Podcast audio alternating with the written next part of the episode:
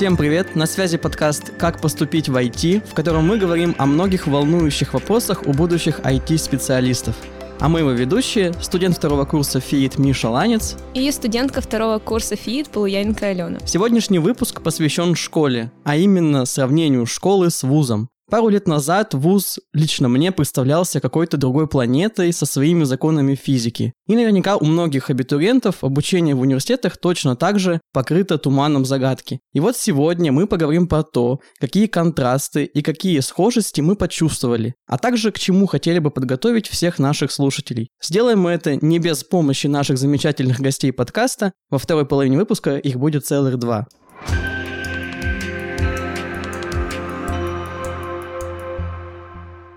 Давай начнем обсуждение со школы, в которой мы с тобой учились. Да, сразу оговоримся, что у нас с Аленой была одна школа.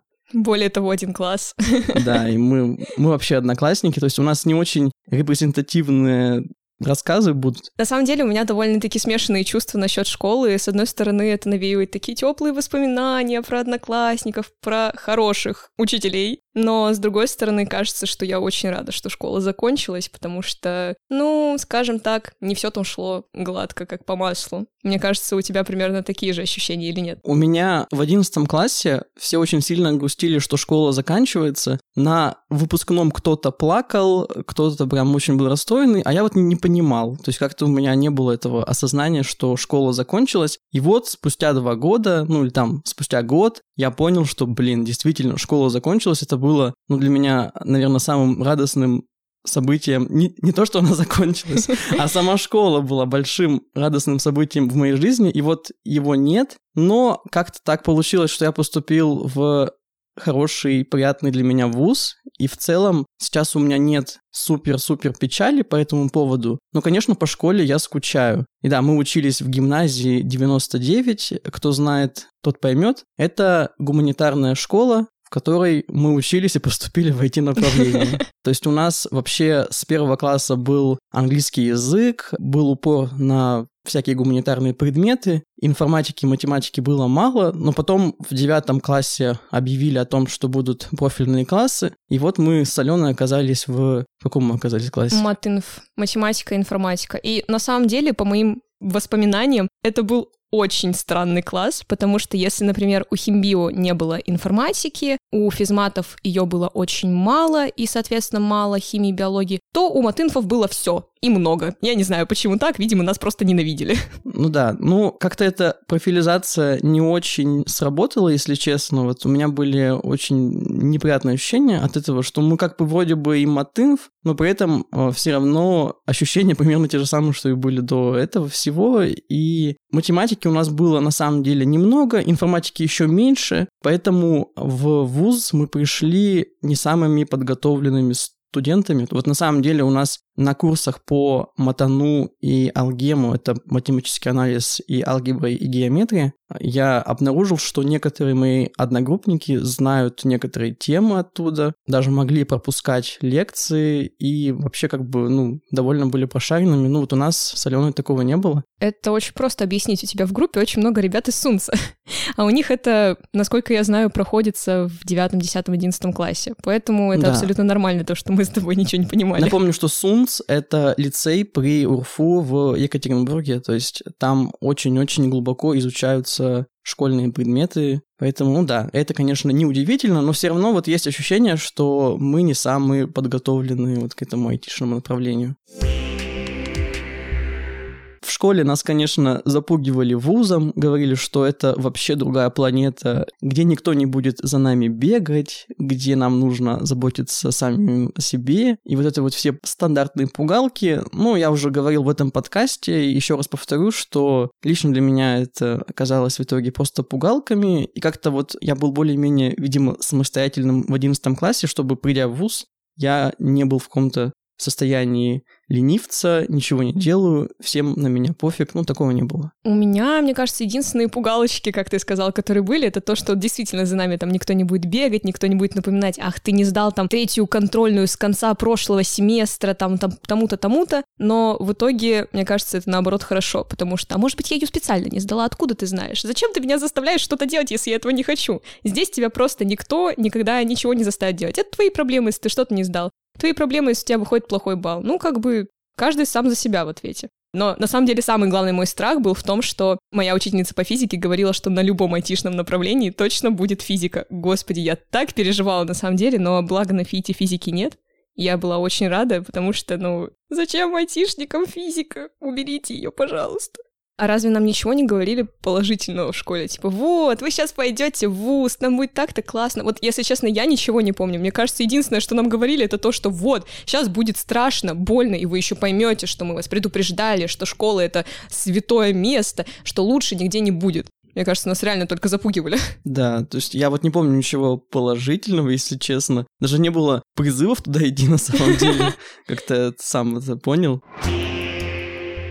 Наверное, у всех в школах была школьная форма, это пресловутая, которая достаточно много людей бесила, потому что в чем смысл ходить во всем одинаковом, если тебе некомфортно? Главное носить одежду, в которой тебе комфортно, которая никогда, блин, никого не сможет отвлечь, да приди ты хоть в пижаме, всем будет на тебя абсолютно плевать. Почему всегда вот в школах было вот это «одевайтесь одинаково», там белый верх, черный низ, это бред. В университет я хожу вообще как попало, на самом деле. Я помню, на летнюю сессию я пришла в кигуруме, тут эта пижамка с единорожкой, и всем было абсолютно нормально, и для меня это суперский плюс, потому что школьная форма для меня была всегда супер некомфортная, я чувствовала себя как-то вот в тисках постоянно, а сейчас могу ходить в чем угодно, никто не докопается. Вот у меня тоже было ощущение, что в ВУЗе тут все такие, значит, в костюмах, все такие важные, тут какие-то огромные аудитории на 5000 человек. Ну вот я пришел 1 сентября в ВУЗ, и на самом деле тут, ну вот у нас лично в ФИИТе, Матмех, кабинеты очень сильно похожи на школьные, те же самые парты, те же самые доски. И вот это для меня тоже было большим шоком, что на самом деле ВУЗ, ну вот в моем случае это было таким логичным продолжением школы. Просто все более глубоко изучается, чуть более легкое, что ли, отношение к студентам. Ну, что как бы, ну, если ты не хочешь знать, ну и не знай, как бы потом просто не сдашь экзамен. В этом плане все было вполне спокойно. Ты, кстати, как раз-таки затронул тему экзаменов. Заметил, насколько преподаватели в университете сильнее отличаются от учителей в школе. То есть, если там, не знаю, наверное, был какой-то взгляд сверху, мол, мы старше, мы умнее, поэтому вы нас слушаетесь, учите то, что мы вам даем. Очень часто учителя всегда повышают на детей голос и так далее. В университете у меня не было такого ни разу. Ладно, нет, конечно, был один преподаватель такой достаточно специфичный, я не буду называть его, но в основном все преподаватели относятся к студентам на равных. То есть есть преподаватели, которые сразу там просят, например, обращаться на «ты», чтобы не создавать вот это вот разде- разделение на классы, снизу. да, вот взгляд сверху и снизу, вот это все. Есть преподаватели, к которым действительно нужно обращаться на «вы», но и они к тебе же точно так же обращаются. И это очень приятно, ты не чувствуешь вот этого давления сверху, материал даже как-то легче, почему-то из-за этого воспринимается. В школе учителя там постоянно кричали, вот, вы нас не слушаетесь, вы там кричите на уроках и так далее. Худший класс за историю школы. Да-да-да, всякое такое. А в университете даже если кто-то шумит, по-моему, преподаватели почти никогда этого не замечают, потому что, ну, опять же, это ваши проблемы, если вы что-то пропустите. Ну, он просто за чаем уходит, и все. Многие преподаватели примерно 30-летнего возраста, ну, мне кажется, это средний возраст, так вот, если прикинуть. И это тоже для меня было большим удивлением, что, ого, передо мной не 70-летние учителя, которые пережили всех и знают все про всех и считают все самыми умными. Ну и получается, что у нас нет вот этих вот невидимых границ между учениками и учителями, ну тут студентами и преподавателями. Это, во-первых, очень сильно поощряет на еще более крутую учебу, ну, лично у меня так, когда ко мне относятся уважительно, либо на том же уровне, что и сам учитель, когда я не боюсь спра- спрашивать что-то, это, конечно, приводит только к тому, что но мне очень нравится тут учиться. Знаешь, еще очень импонирует то, что преподаватели в университете абсолютно адекватно относятся к критике, к любой. Если, например, они что-то там не так рассказывают, а ты знаешь, что действительно что-то по-другому, и они такие, блин, да, точно, спасибо большое, еще баллов тебе накинут за это и так далее. У нас есть преподаватели, которые добавляют студентам баллы за то, что мы их исправляем. И это очень классно, потому что в школе я всегда боялась исправлять учителей, потому что, ну, блин, они старые загалки, и, скорее всего, подумают, ах, ты там посмел меня исправить перед аудиторией в целых 30 человек, которым плевать, ах, ты такой вот некрасивый, нехороший, все дела. Вот здесь к этому абсолютно спокойно относится. А что по поводу нагрузки? Чувствуешь ли ты, что в ВУЗе ее стало сильно больше? Есть моменты, когда ты прям отдыхаешь, но чаще всего, конечно, да, нагрузка сильнее, чем в школе, хотя мне казалось, что хуже школы уже в принципе быть не может, особенно 11 класс, когда вот эта подготовка к ЕГЭ, дополнительно предметы, и все считают, что все предметы нужны, пофиг на твой ЕГЭ, учи историю и так далее. Но все-таки в университете, да, бывает нагрузка намного сильнее, но я бы не сказала, что она неподъемная. То есть Умей просто отдыхать вовремя, умей разграничивать, умей что-нибудь пропустить, например, что-то такое. В ВУЗе без этого никак. Да, если ты будешь стараться выполнять все, скорее всего, у тебя не будет никакой личной жизни, и это отстой. Я знаю кучу красных дипломников, которые спокойно прогуливали пары и так далее, но они умные на самом деле. Просто, типа, иногда нет смысла ходить на все как мне кажется. Но это уже, возможно, Вредные другая советы тема. Ну да, подкасте. немножко вредные, но для меня это был бы очень хороший совет на первом курсе, потому что я старалась выполнить все, и мне было очень грустно от того, что у меня ничего не получается. Потому что сразу за все хватаешься, ничего до конца не выполняешь, и не. Ну да, мне потом просто однажды рассказали, что от одного долга меня не отчислят, и это, конечно, меня очень сильно обрадовало. Я сразу такой, ну все, можно прилечь. Ну и с тех пор я, я лежу. Я полностью согласен, что нагрузка в школе, она более размеренная, что ли, менее плотная. То есть она, вот у- лично у меня было так, что я каждый день, ну или там раз в два дня что-то делал. И, как правило, это что-то было не очень большим. А вот в ВУЗе, ну, у меня как-то так сложилось, что я могу неделю отдыхать, а потом неделю очень много всего делать. Ну или один день хотя бы. На самом деле, да, у нас вот, например, сейчас на втором курсе четвертого семестра домашки все почти в один и тот же день имеют дедлайн. То есть это примерно четверг-пятница, и я всю неделю ничего не делаю, потом в среду, всю среду вместе с ночью я делаю всю домашку. Ну, как бы в школе бы такое не прокатило, а здесь вот прокатывает. Ну, это, конечно, не очень хорошо. Ну, это еще связано с тем, что в школе возьмем математику, например, один урок каждый день. И как бы тебе нужно почти каждый день делать домашку из-за этого. А в ВУЗе, ну вот у нас было вообще такое, что в один день была вся математика. И ты вот к этому дню вот эту всю огромную гору разби- разбираешь. Поэтому как бы ты отдыхаешь в самом начале недели, а потом как начинаешь пахать.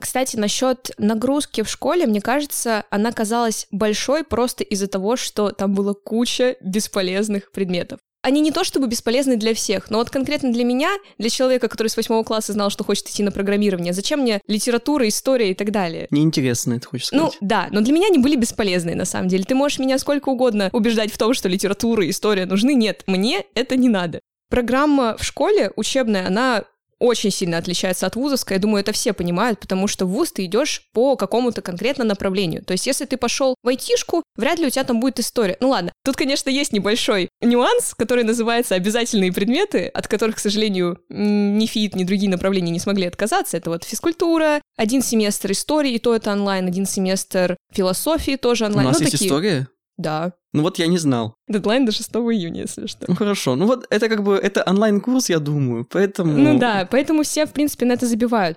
Если в школе тебе дают знания буквально там по всем спектрам нашей жизни, то в университете ты выбираешь кусочек из этого спектра. А на третьем курсе ты выбираешь еще более маленький кусочек. И вот так это все и складывается. И мне кажется, что, конечно же, без школы невозможно было бы пойти в университет тот же самый, потому что, ну, а откуда ты знаешь, чем ты хочешь заниматься? Я хочу поговорить про более конкретную тему, а именно про математику. Мы когда пришли в ВУЗ, нам буквально сказали, забудьте все, что вы знали про математику. И начали Да-да. объяснять, почему 1 плюс 1 — это 2. Вот я прям помню, однажды у какого-то моего одногруппника был вопрос на коллоквиуме «Докажи, что 1 плюс 1 — это 2». Ну, по-моему, такое было. Объясни, что такое коллоквиум? Это половинка экзамена. Ну, можно и так сказать. Если ты удачно сдаешь коллоквиум, то на экзамене у тебя просто будет меньше вопросов. Вот и все. Да, и в школе нет экзаменов. Кстати, да. Ну, там есть контрольные в любом случае. Хотя и у нас есть контрольные. Ну, редко, но они бывают. Опыт ЕГЭ, на самом деле, меня очень сильно подготовил к экзаменам в ВУЗе. Я понял, как мне нужно работать, чтобы вот в один день показать все, что я умею. Как-то так я потом и сдавал сессии. Я вот с тобой здесь вообще не соглашусь. Мне кажется, ЕГЭ меня настолько сильно задизморалил, что это абсолютно мне никак в жизни не помогло, потому что когда ты готовишься к экзаменам в университете, тебе нужно не только в тупую заучить материал и нарешать одинаковых задачек, там, штук 100-200, но тебе нужно понимать, как это работает. У меня было очень много знакомых, которые сдали ЕГЭ очень хорошо, но потом, когда ты их спрашиваешь, как решается то-то или то-то, они такие, ну, я уже, типа, не помню, я что-то там примерно запомнил алгоритм, и все. В университете тебя спалят, если ты тупо зазубрил. Потому что намного проще сдать экзамен, если ты что-то не решишь, но при этом преподаватель увидит, что ты понимаешь, как это происходит, нежели ты все заучишь, зазубришь, потом придешь, и он такой спросит тебя абсолютно очевидную вещь, а ты такой пу-пу-пу, ничего не знаю. Ну и до свидания. Ну, потому что этого не было в списке вопросов. Ну да, то есть ты должен понимать более глубоко, что происходит в темах, которые будут у тебя на экзамене несмотря на то, что в университете очень большая нагрузка, я все равно успеваю скажем так, и отдыхать, и тусить с одногруппниками, и ходить на всякие мероприятия от Матмеха, как раз-таки, где мы учимся. А в школе... Да на самом деле я тоже много чего успевала, просто там было как-то скучнее. Там не было вот таких вот мероприятий прям. Да, да, то есть если у нас есть прям каста студентов, которые организуют для нас очень крутые мероприятия, и я буквально вот весь год ждала, когда наконец-то начнется ДММ. Как мы рассказывали на первом подкасте, ДММ — это День математика и механики и там куча всяких классных мероприятий, на которые большинство студентов очень любят ходить. В школе же кто бы этим занимался. Максимум, что мы делали, ходили в киношки, ходили в Макдональдс, кушали. И иногда у нас... А, точно, у нас в школе была новогодняя база очень классная. Мы собирались там с нашими одноклассниками, ездили на базу Тавату в Екатеринбурге. Мы в составе Миши и еще нескольких людей подготавливали всякие конкурсы и так далее. Тоже было весело. То есть мы сами себя развлекали как могли. Да, но и здесь на самом деле тоже люди развлекают себя как могут, просто намного больше людей, которые хотят делать какую-то движуху, это классно. Да, то есть как бы получается, те, кто поступают в ВУЗ, они уже заинтересованы как минимум в каком-то минимальном общении и как максимум вот даже вот в организации мероприятий. Это точно.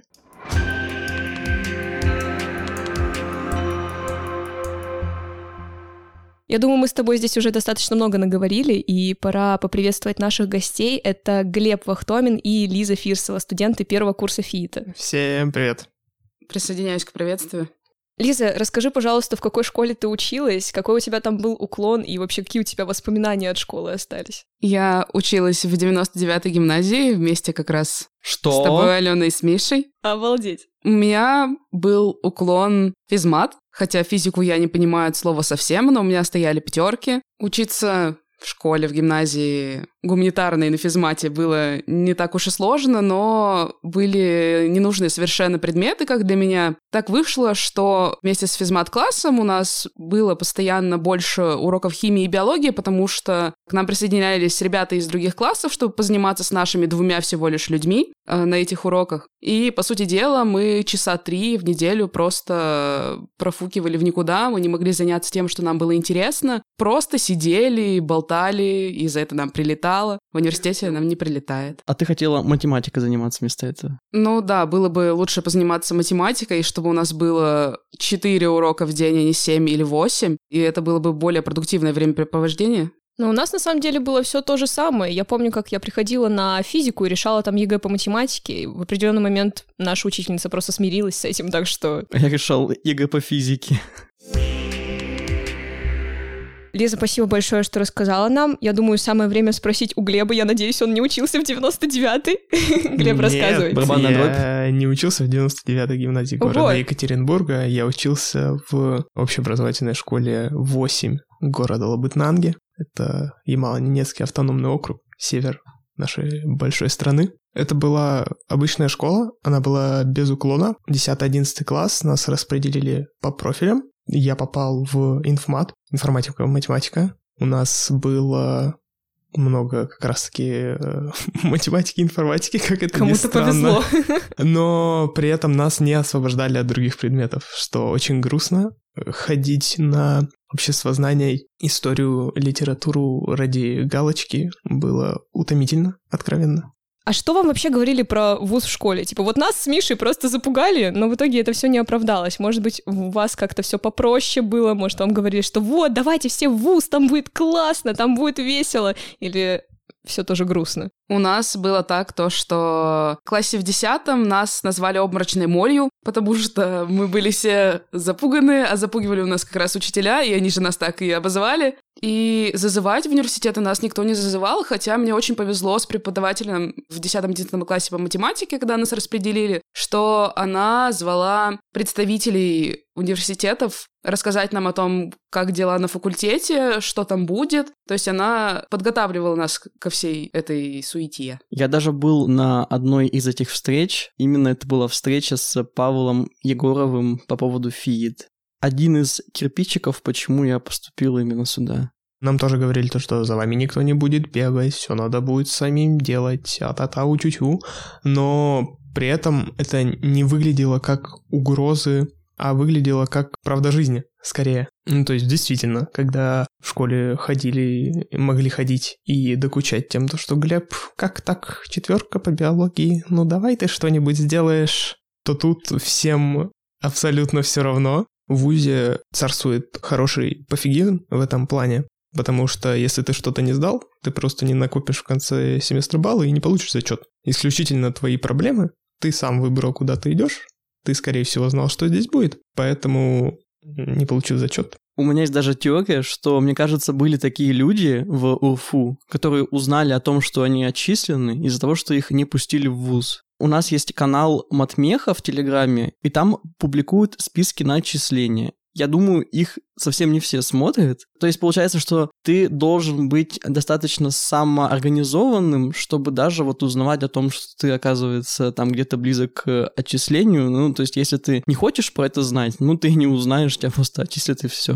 То есть в школе, конечно, такого вообще не могло быть. Там бы всем бы позвонили сто раз. Родителям, бабушке, дедушке, все бы узнали, все были бы в шоке. Тут вообще такого нет. На ковер к директору. Как так? Да, да, да. Двойка. Да, как минимум вызвали бы к директору, там был бы огромный длинный разговор со всеми родственниками по пятой линии, там про бабки какой-нибудь, еще что-нибудь. Здесь у меня были знакомые, которые были отчислены, но не знали об этом и при этом ходили в университет ну на вот, пары. да. Вот это было забавно. То есть им потом просто говорили, типа, перед фактом ставили, что вот, мол, ребят, вы отчислены. Такие, а, да? Блин, нафига я тогда хожу? И уходили. Ну, это было очень весело, но как бы не знаю, насколько А им надо было быть. очень весело. Они ржали, но мне кажется, возможно, в глубине души, конечно, им было больно. Я бы хотела перескочить резко на другую тему. Я не представляю, что нужно сделать, чтобы тебя отчислили. Ну, честное слово, у нас до сих пор есть однокурсник с кучей долгов. Куча — это больше десяти, и он не отчислен. Что нужно сделать для того, чтобы тебя отчислили, я не представляю, если честно. Мне кажется, в этой схеме работает генератор случайных чисел. Я знаю 0.001% то, что тебя отчислят до третьей сессии. То есть до зимней сессии второго курса. До этого момента дотягивают вообще всех, не смотрят на долги. Ну да, да, да. А мы-то уже в четвертом семестре. Ну вот да, вот это странно. Несмотря на то, что вам говорили в школе, каким в итоге для вас оказался вуз? Это действительно то место, в котором вам комфортно, где за вами реально никто не бегает? Или же это просто какое-то адское создание, в которое вы никому не советуете идти, лучше сидеть дома и работать там? Или может это некомфортно, что за вами не бегают? А, ну да. Ну, всегда по-разному. То есть сейчас у меня настал какой-то момент расслабона, то, что толком с тебя никто ничего не требует, и ты сам оставлен вот на свое попечение, я понимаю, что я подрасслабилась, если в школе было кому меня контролировать, и это как-то держало меня еще в узде, то здесь я целиком надеюсь на собственные способности к самоорганизации, и зря надеюсь на самом деле, потому что вот эти вот моменты лени, они повторяются все чаще и чаще, но бывают прям такие моменты, когда вот, к примеру, зацепила тема, или препод очень интересный, и ты учишь, учишь, учишь, учишь, и понимаешь, что тебе реально этот момент интересен, тогда вот уже становится прям намного легче, несмотря на то, что нагрузка растет в геометрической прогрессии. Да, действительно оправдалось, действительно никто не бегает. Удивительно. Это хорошо в плане того, что тебя не докучают и не напрягают тем, что ты и так уже сам знаешь. Я знаю, что у меня не долг. Не надо мне, пожалуйста, про него напоминать. Ты всегда все знаешь. Нет. Что-то ты хочешь не знать. Да.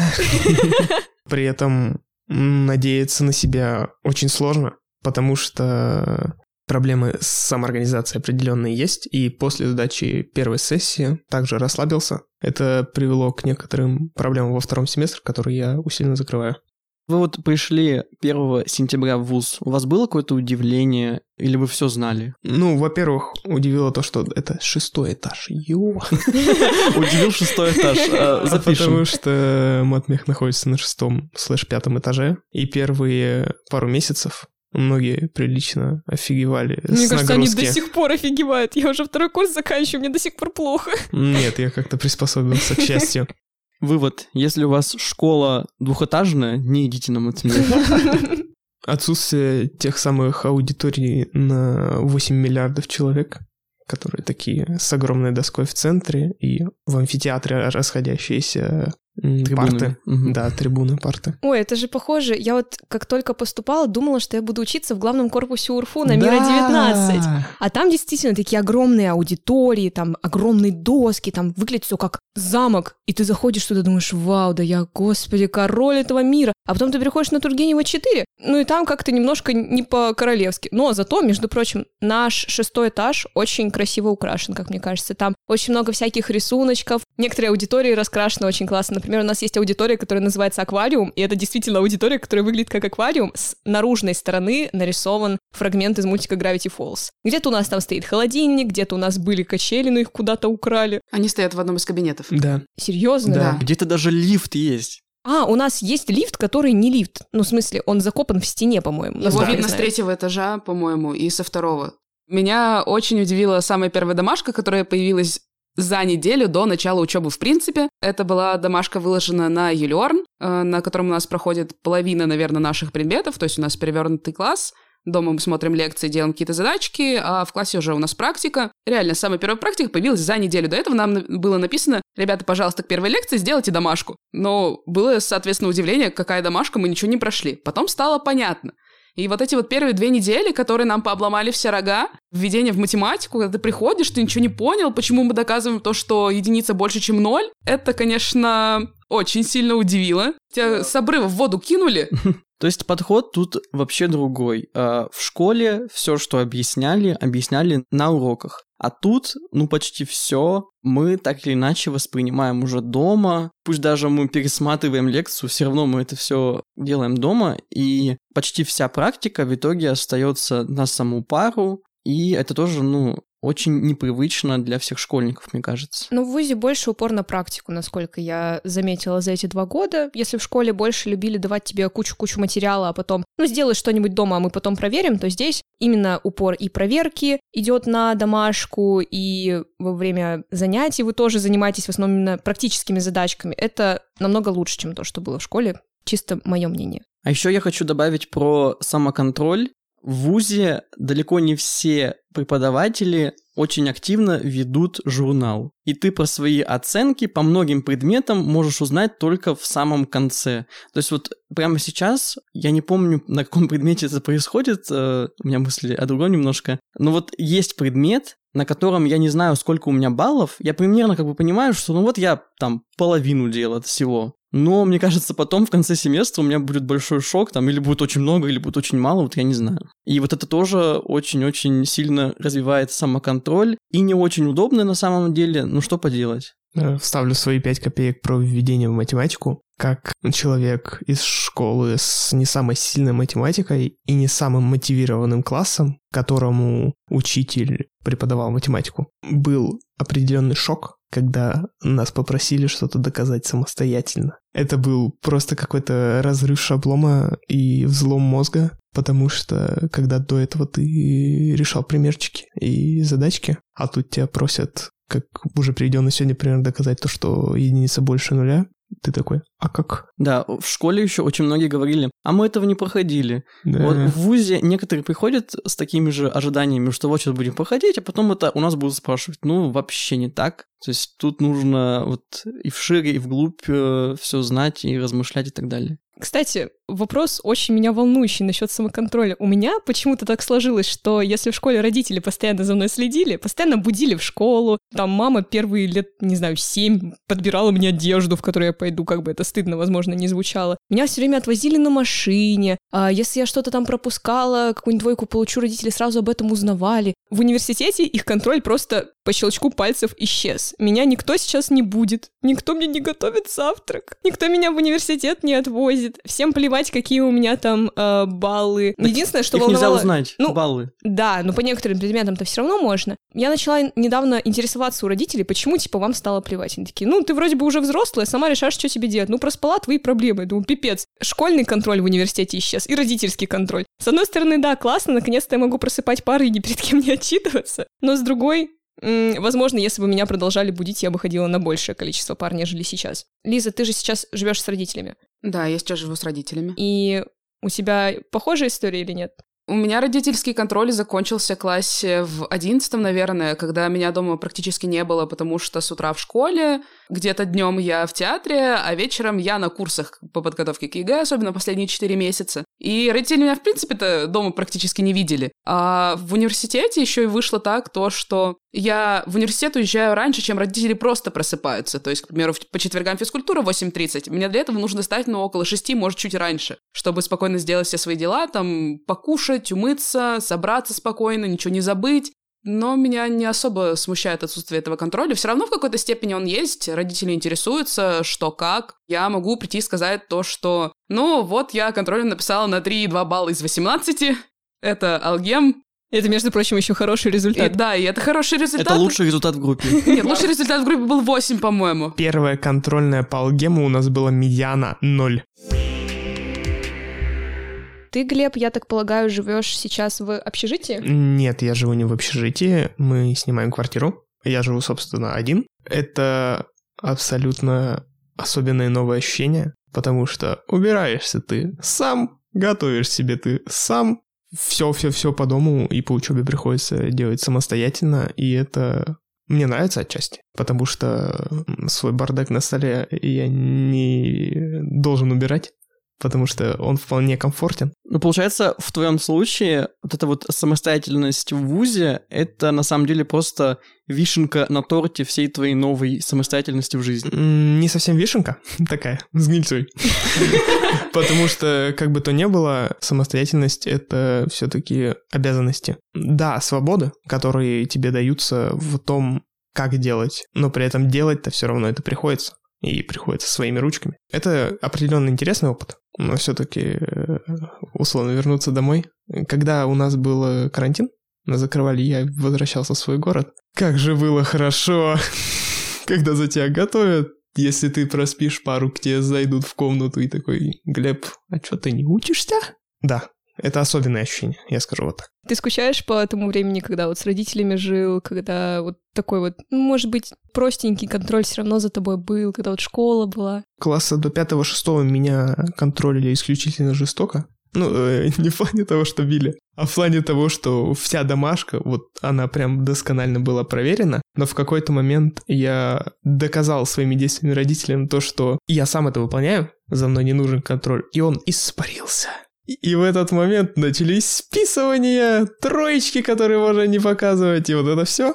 Но в целом я хорошо закончил школу с золотой медалью. Так все-таки на вопрос-то ты мой не ответил. Да, такой, негодяй. как уж на сковородочке. Ты скучаешь по школе-то или нет? Не столько по школе, сколько по дому и уюту, который там был. Я вот, например, безумно на самом деле по школе скучаю, учитывая то, что, к сожалению, случилось так, что нашу школу сносят, и теперь мы не можем туда даже в гости прийти повидаться с нашими преподавателями. Это реально грустно. Класса до 10 я школу терпеть не могла. Во-первых, у меня не складывались отношения с моими одноклассниками очень часто. Я думаю, многим из вас знакомо понятие там буллинга и подобного всего. Но когда уже все повзрослели, стали более-менее адекватными, когда нас еще разделили на два класса, получается, это были гуманитарии и не гуманитарии, можно так сказать. Стало так комфортно, мы стали чаще вместе тусить, больше общаться, больше каких-то интересов общих. Все друг друга любили, каждый день приходили, перед учебой обнимались и рассказывали, что у кого. Было так грустно, когда вот именно наш выпуск лишили последних учебных дней, потому что когда мы ушли на карантин в первый раз, опять же, это вот 20 год, начало, мы думали, ура, сейчас две недели посидим дома, офигеть, посидели дома. В итоге у нас не было ничего, чего я ждала все 11 лет. Вот это вот день самоуправления, день, когда мы можем прийти в чем угодно и стреляться из водных пистолетиков, потому что мы выпускники. Последний звонок. Последнего звонка у нас тоже как такового не было, он был онлайн, и я думаю, многие выпускники 2020 года меня прекрасно понимают. Поэтому я очень сильно скучаю, прям безумно. Я бы, честное слово, все отдала, если бы смогла это вернуть и исправить все, чтобы у нас было то, что было у других выпускников. У меня недавно была такая ситуация, то, что пока нашу школу перестраивают, ее все-таки не сносят, мы поговорили с директором, ее просто перестроят. У нас всех ребят распределили по трем другим школам, и я недавно приезжала мимо такой, и мне пришлось выйти на остановке рядом, и я слышу вот знакомый голос какого-то мальчика, который меня на год младше учится. Я слышу, что он в сторону этой школы кричит что-то очень интересное, скажем так. Он кричал это конкретно своему другу, и в какой-то момент прям щелкнуло что-то в голове, то, что так хочется обратно в школу, без вот этого напряга, то, что у тебя сейчас экзамены, что надо куда-то торопиться, что-то прямо сейчас сделать, кому-то что-то доказывать, повторять все эти задачки, темы к ЕГЭ. И я поняла, что вот вот этого какого-то спокойствия в университете, которое сейчас есть, мне очень не хватало последние месяцы в школе, и я не смогла из-за этого толком больше узнать ребят, с которыми я училась, потому что я училась с ними всего лишь два года, и то половину времени мы просидели на карантине. Поэтому по школе я, да, скучаю. Вот у меня сейчас какое-то прям очень сильное желание денечка на три вернуться в этот коллектив, чтобы уроки были по 45 минут, сейчас они вообще кажутся Ой, да, вот полтора часа пара, это вообще для меня тоже было очень большим шоком. Как можно так долго сидеть и что-то слушать? То есть я даже сейчас уже, спустя полтора года, я не могу к этому привыкнуть, что можно, оказывается, полтора часа сидеть ровно и что-то делать э, вот, целенаправленно. Не помню, чем я толком занималась, но я ходила на какое-то занятие, оно длилось буквально минут 50, я понимаю, что заканчивается 50-я минута, а я такое ощущение, что не позанималась, потому что не полтора часа, по-другому как-то силы свои распределяешь на вот этот вот кусок времени, э, и было так вообще непривычно, и я не могу сказать, это хорошо или плохо. Другая интенсивность просто.